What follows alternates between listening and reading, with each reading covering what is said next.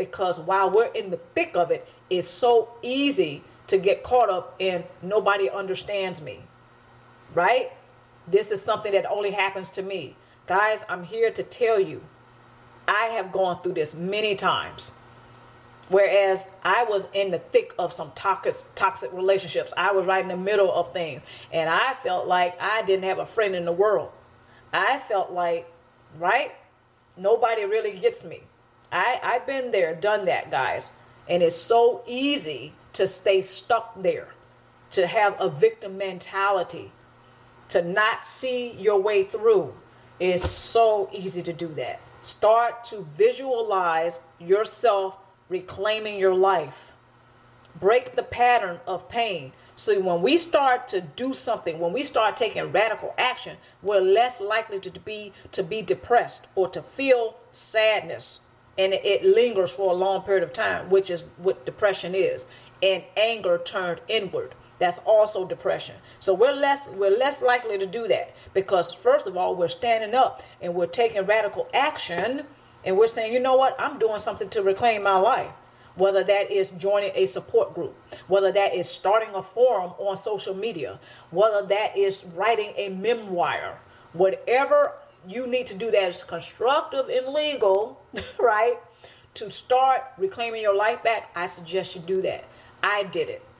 I started to journal. I started to visualize myself having a better life. And all of a sudden, well, not all of a sudden, it's a process, right?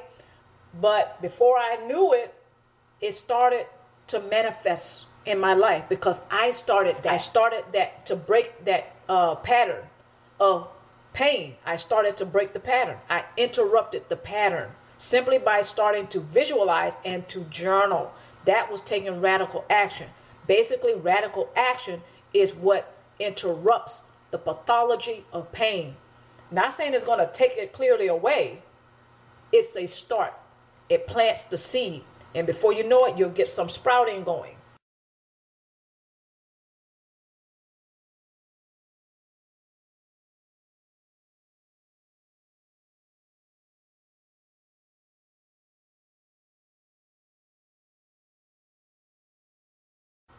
When you start to focus on things that don't work, that's what's going to remain. It's going to stay that way. It's going to continue to be painful. So when you're focusing on how you're how somebody is always starting an argument with you, when you're focused on when people seem to uh, mistreat you, whether it's on your job, whether it's at school, whether it's you know whether it's in your family, wherever. When you start to feel and to think that you are very small and you can't do anything, that's what's going to continue. That pattern will continue. That's what I want to say. I started thinking long time ago, I started to think that you know what? I'm not so helpless. Yeah, I can't control this person over here trying to pick a fight with me. But what I can do is not internalize the BS. I can do that. Easier said than done, but it can be done. Guys, long ago when I started to not look at myself as a loser, and see, that wasn't easy either, but I started, I did it because I got to the point where I was tired. I was sick and tired of being sick and tired.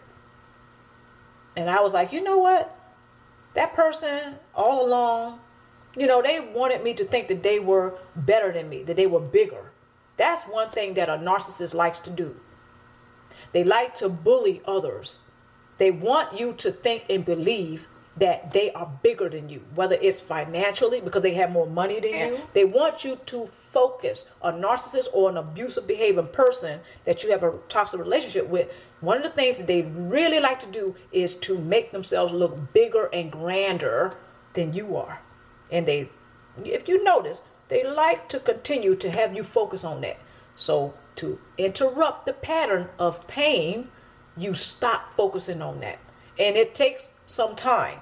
You're going to slip up sometime. You're going to make the mistake to go right back into the old way of thinking like, wow, they dress better.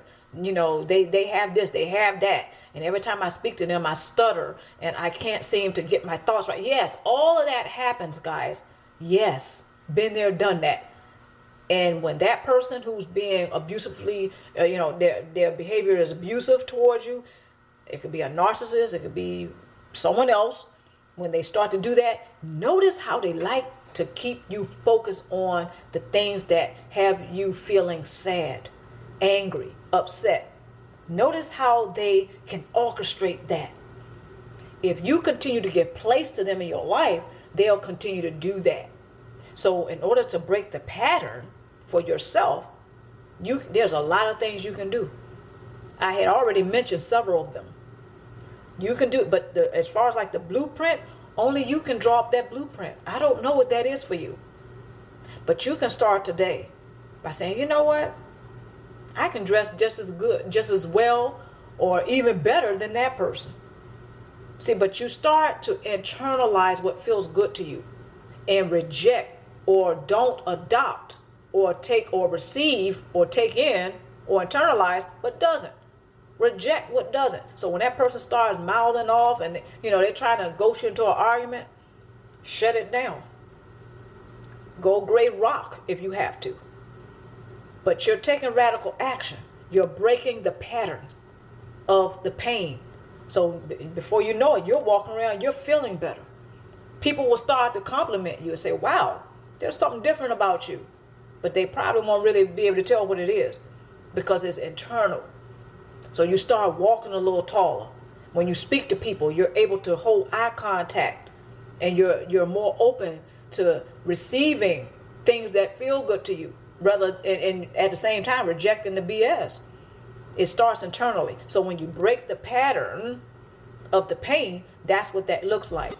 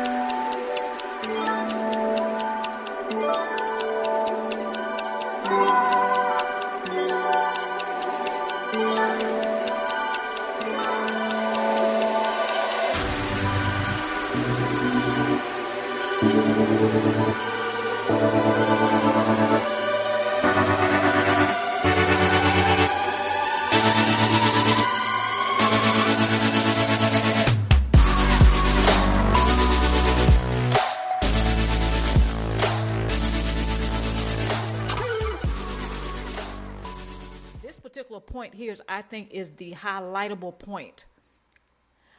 When narcissists and cluster personalities are involved with others, well, the first thing to really, you know, remember is that the other individuals are source supply in order to keep the false self image alive. So while this is happening, unfortunately, if this is a child we're talking about, the cluster personality and or the narcissist will groom that child to be a source supply, possibly for life. That's very unfortunate. The other thing is trauma bonding can happen or layers of trauma can result. So when this happens, the narcissist or the cluster personality, they will absolutely emotionally bully other people in order to maintain that source supply. When cluster personalities and narcissists use people for source supply, it is usually a very traumatic experience, regardless if it's a child or an adult.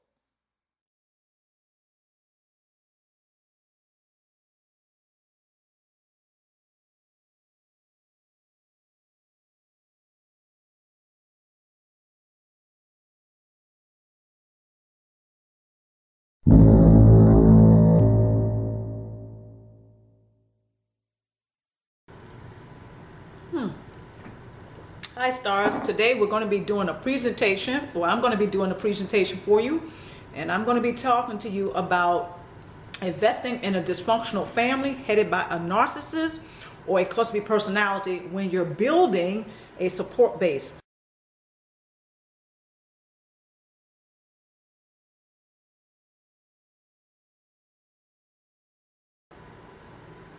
Okay, so investing in a dysfunctional family headed by a narcissist or cluster personality while you're also working a support base. Topics of discussion the pillar of salt effect, focusing on your past while working your support base.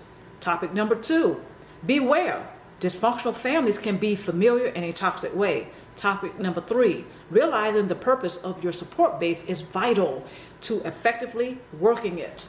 Okay, so the last and final topic of discussion are going to be the tools, references, and resources of what you can find in the description box below. All right, so here we go.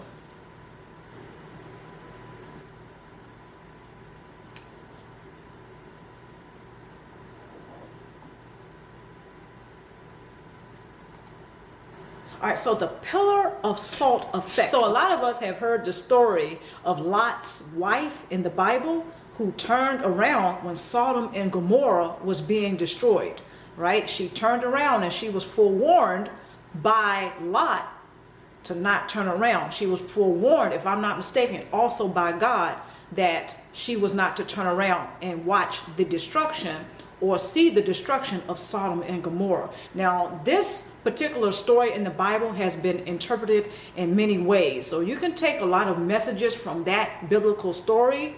However, I chose to use that particular uh, story in the Bible to make my point in today's video, or one of my points in today's video. So this is not to try to uh, recruit or to convert anyone to a particular religion. All right, so I really want to make that clear. Lot's wife, according to the biblical story, when Sodom and Gomorrah was being destroyed, she and Lot, her husband, so Lot's wife was forewarned not to turn around when Sodom and Gomorrah was being destroyed. So Lot's wife, according to the biblical story, she turned around and she turned into a pillar of salt as a result of turning around and seeing the destruction of Sodom and Gomorrah. Now, again, a lot of people can interpret that story in many different ways. Okay, so what I get from that story is that when we focus on our past, especially when it's very painful, then we can become stagnant. Like that pillar of salt, we're not able to move forward. We're stuck there. We're looking at the past and we're in the sunken place. So when Lot's wife turned around to view the destruction of Sodom and Gomorrah, she was longing for uh, family members who were still there in Sodom and Gomorrah and who chose to stay behind. Lot's wife was still desiring certain people as well as certain things of her past. She was nostalgic, so she got caught she up. longed for some of the good old days or the good times that she had in Sodom and Gomorrah. She continued to long for that. So she continued, again, from a state of nostalgia or in the spirit of nostalgia, she longed for her past. And she was being called to leave her past behind. So when we focus on our support base and we're working it, yet we're also invested in a dysfunctional family headed by the narcissist or cluster personality, in my view, was somewhat like Lot's wife, who is continuing to look at the past while seemingly being called to thrive forward. They're attempting to move forward while looking back and reaching back for a past that they're being called to thrive forward from. Sometimes we're going to have family members who will choose to stay behind or choose to invest in a dysfunctional family while we're growing. We're outgrowing the dysfunctional family. So it's pretty tough to focus on working our support base right now. Now, I've made this mistake. This is why I did this video. I've made this mistake. Trying to work my support base in my present life, still longing for a past that I wish I can get right. Longing for a past I wish I can change. Okay? However, I learned and I realized that I could not change particular people. I could not change the past it was what it was, and it is what it is. Certain aspects of an unresolved past do not belong in my present life. This is what I've learned. So, again, I wanted to do this video and share this with you because I know some of you are going through that right now. You're working a support base, yet you're still invested in a cluster personality and or narcissist in an emotional way. And maybe sometimes you're nostalgic. You do wish for the good old days. Sometimes you do wish that some of those good times would come back, right? But to no avail. So just like Lot's wife, who chose to look in the past while being called to thrive forward, she turned into a pillar of salt. And sometimes this is what we can experience when we're working our support base, yet we're still invested in a dysfunctional family or in a dysfunctional relationship with narcissists and or cluster personalities that we love and care about investing in a dysfunctional family headed by a narcissist while building a support base. First point during the reenactment of an unresolved past, narcissists and or cluster personality types often are far removed from fully engaging in any of his or her present relationships with others. Those who are emotionally invested in a dysfunctional relationship with narcissists and or cluster personalities usually are unaware of being manipulated by them to play a dysfunctional role while co-signing shenanigans and, di- and diabolical tactics for narcissistic supply.